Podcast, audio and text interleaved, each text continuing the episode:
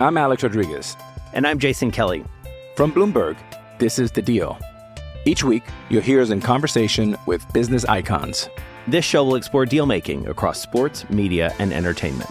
That is a harsh lesson in business. Sports is not And, as uh, simple you know, I- as bringing a bunch of big names together. I didn't want to do another stomp you out speech. It opened up so many more doors. The show is called The Deal. Listen to The Deal. Listen to The Deal on Spotify. With threats to our nation waiting around every corner, adaptability is more important than ever. When conditions change without notice, quick strategic thinking is crucial. And with obstacles consistently impending, determination is essential in overcoming them. It's this willingness, decisiveness, and resilience that sets Marines apart. With our fighting spirit, we don't just fight battles, we win them. Marines are the constant our nation counts on to fight the unknown. And through adaptable problem solving, we do just that. Learn more at marines.com.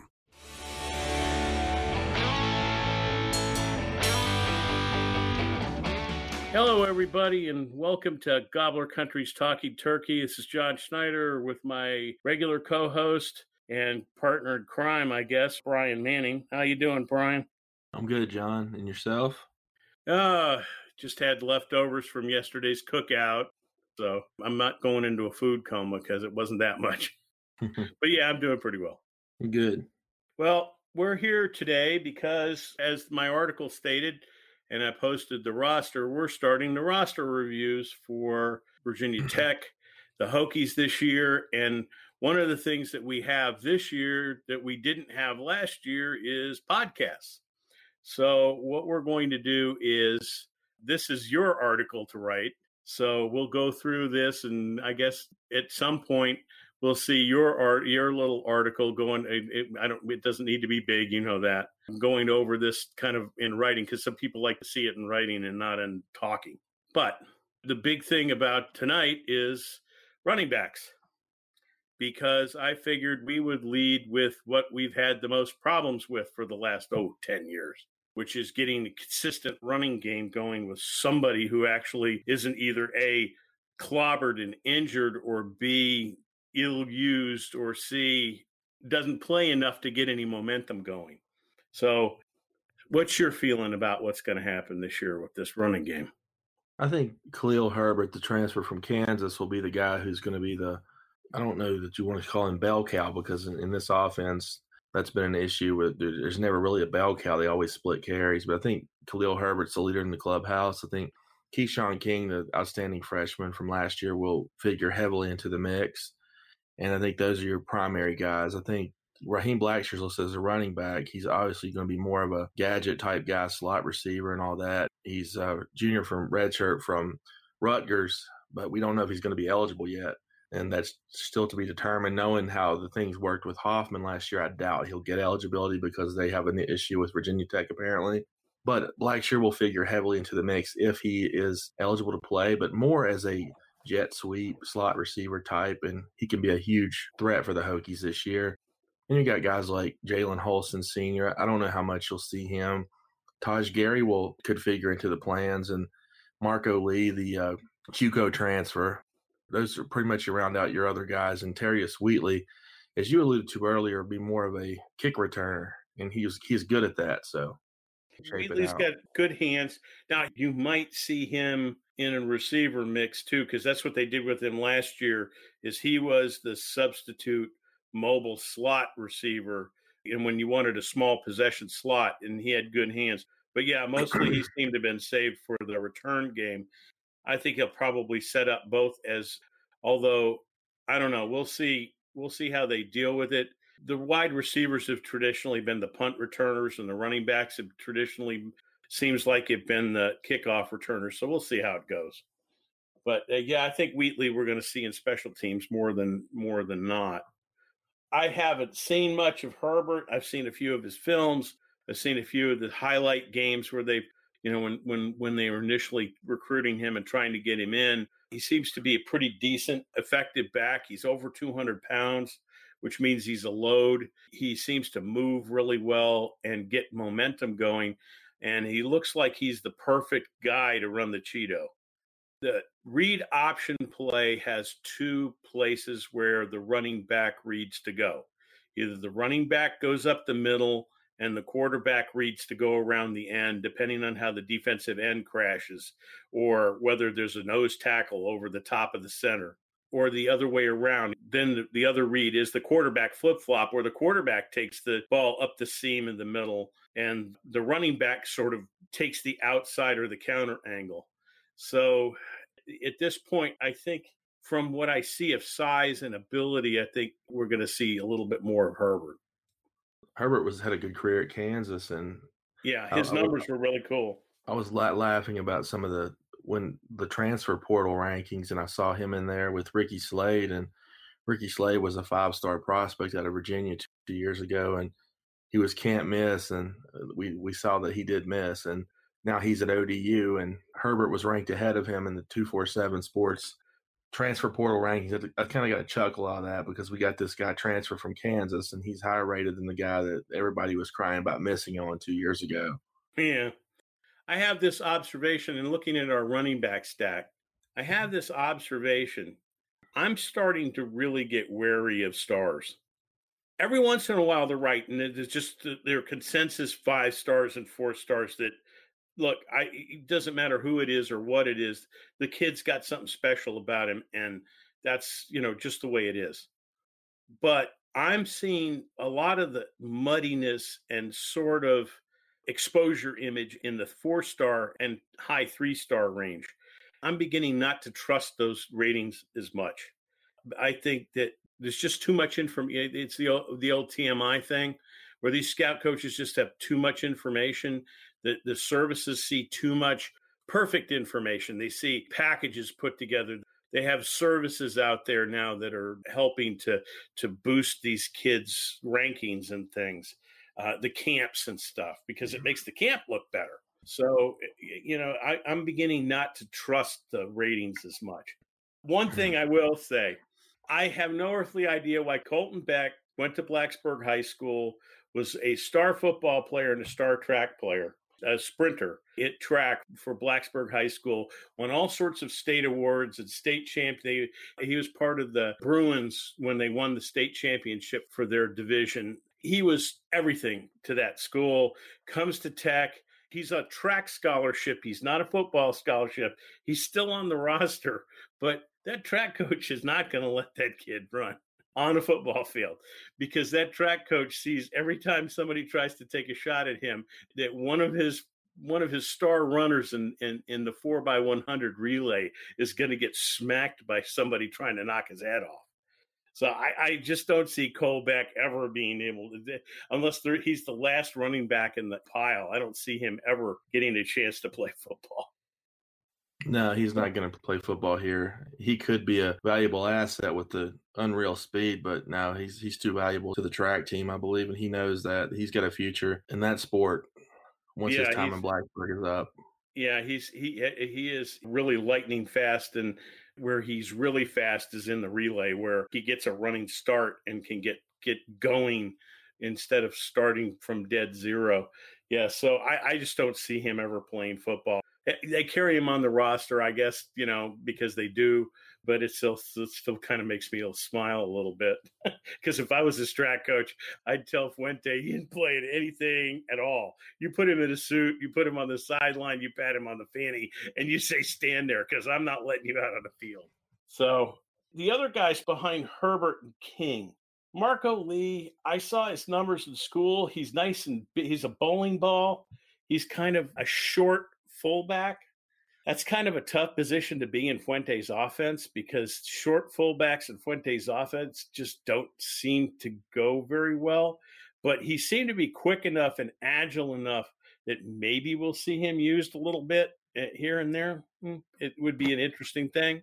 But on the backside of this break, we're going to talk about quarterbacks because that's the other small roster. Okay.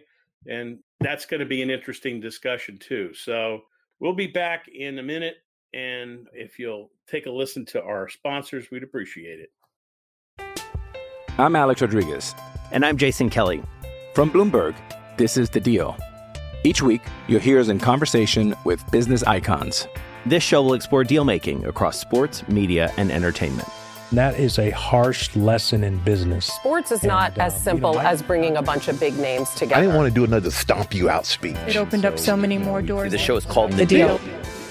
Listen to the deal. Listen to the deal on Spotify.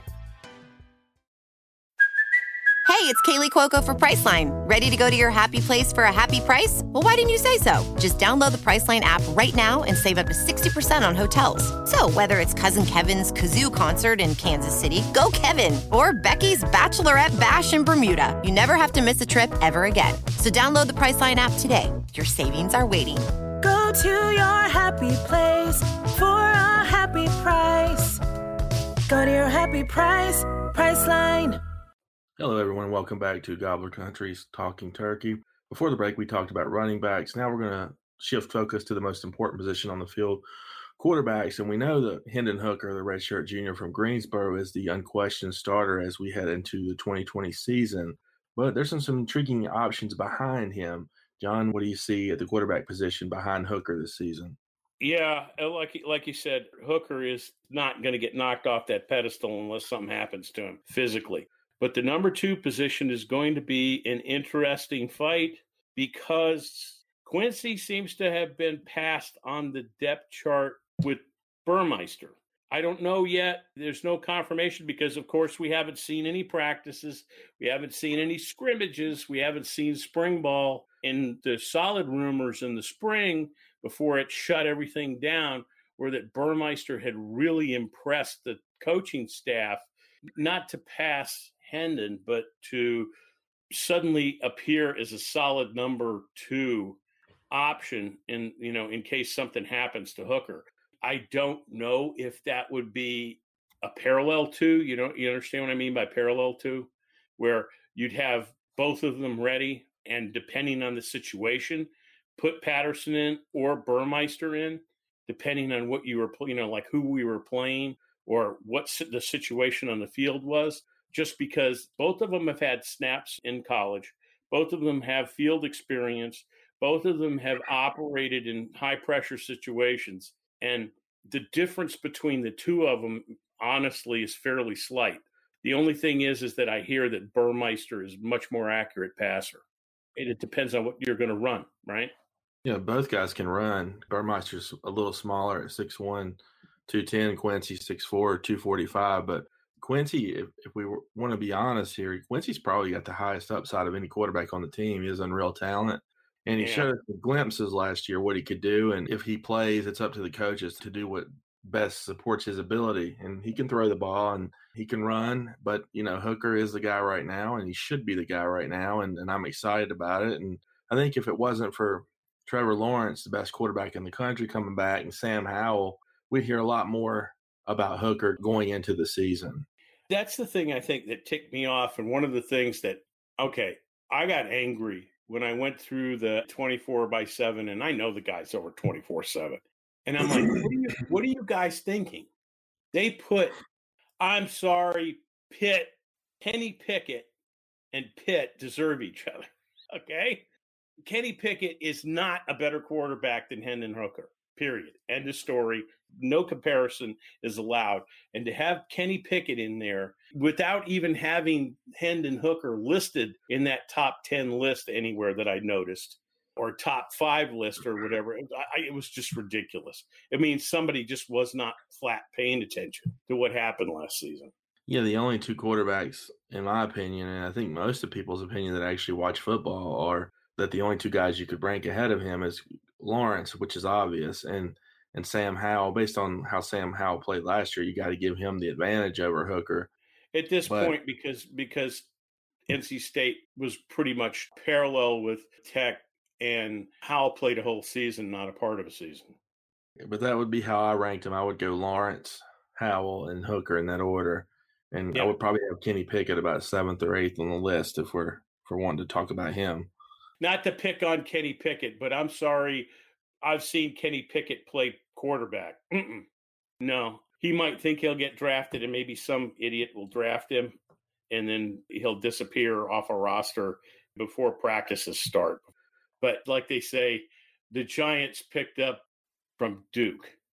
Oh, Daniel Jones. Yeah, Daniel Jones, the, the guy that nobody can remember his name, that he was from Duke because he was terrible. All my family were Giants fans were oohing and eyeing over him, and I'm like, please, I've seen him play football. He's not that good. So far, he might have. The Giants think that he's performed amazingly well, but we'll see. But on the quarterback side of things, I think we're part of the quarterback issue is the play calling. And I know most of our regular fans and commenters are going to say the exact same thing that you can have a really good quarterback and you can have, like we said last time, some pretty solid running backs. But when you hit a 30 yard pass for a first down on third down, and you follow it up with the dive play into the middle of the line every single time, like clockwork. At some particular point in time, somebody's going to have to learn how to take advantage of momentum.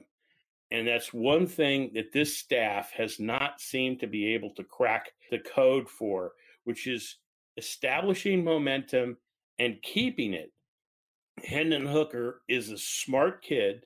His father was a star quarterback, and I know teaches him and has worked with him personally for a long time about reading defenses, about how to play offensive staff, has to start mm-hmm. taking advantage of that.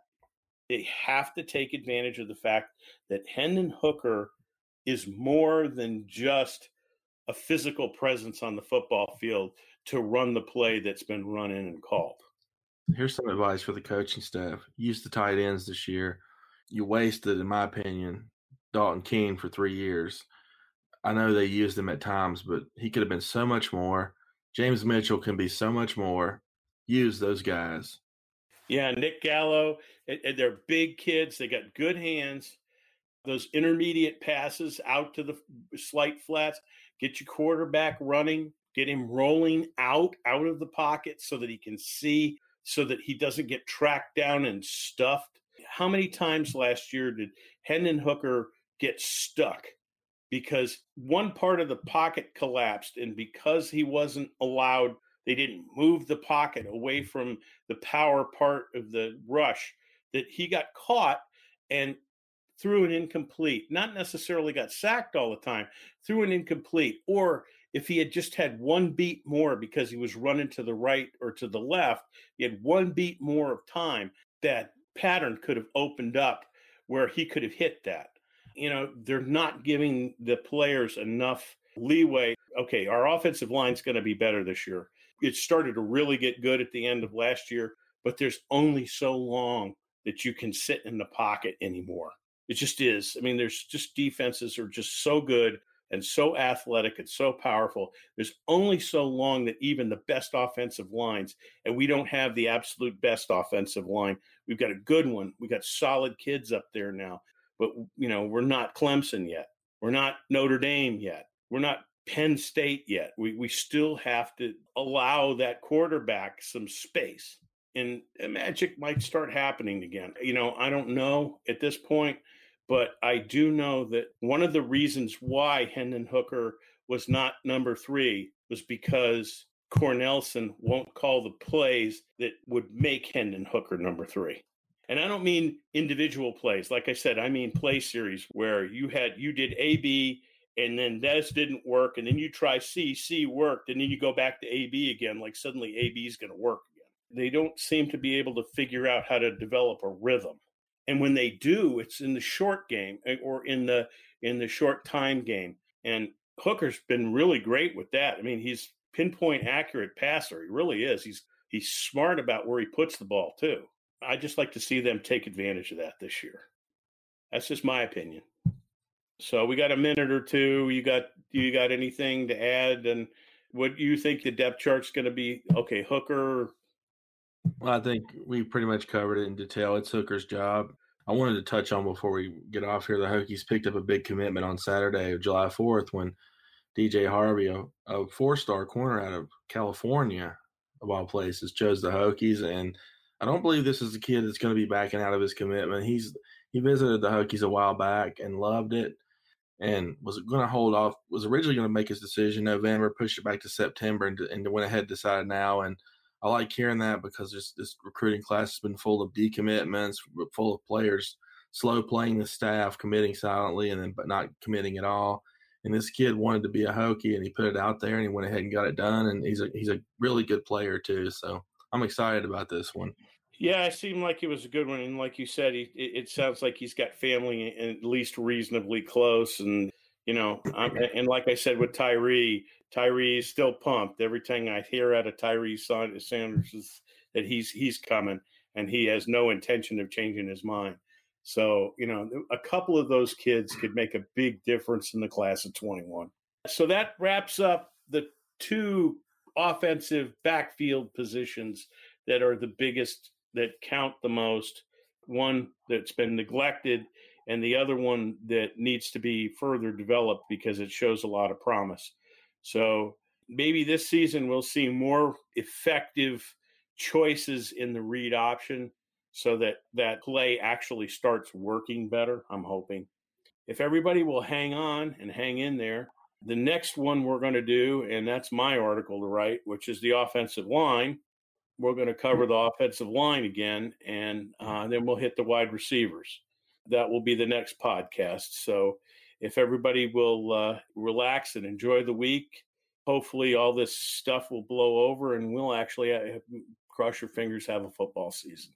So Brian, as we always go say, go Hokies.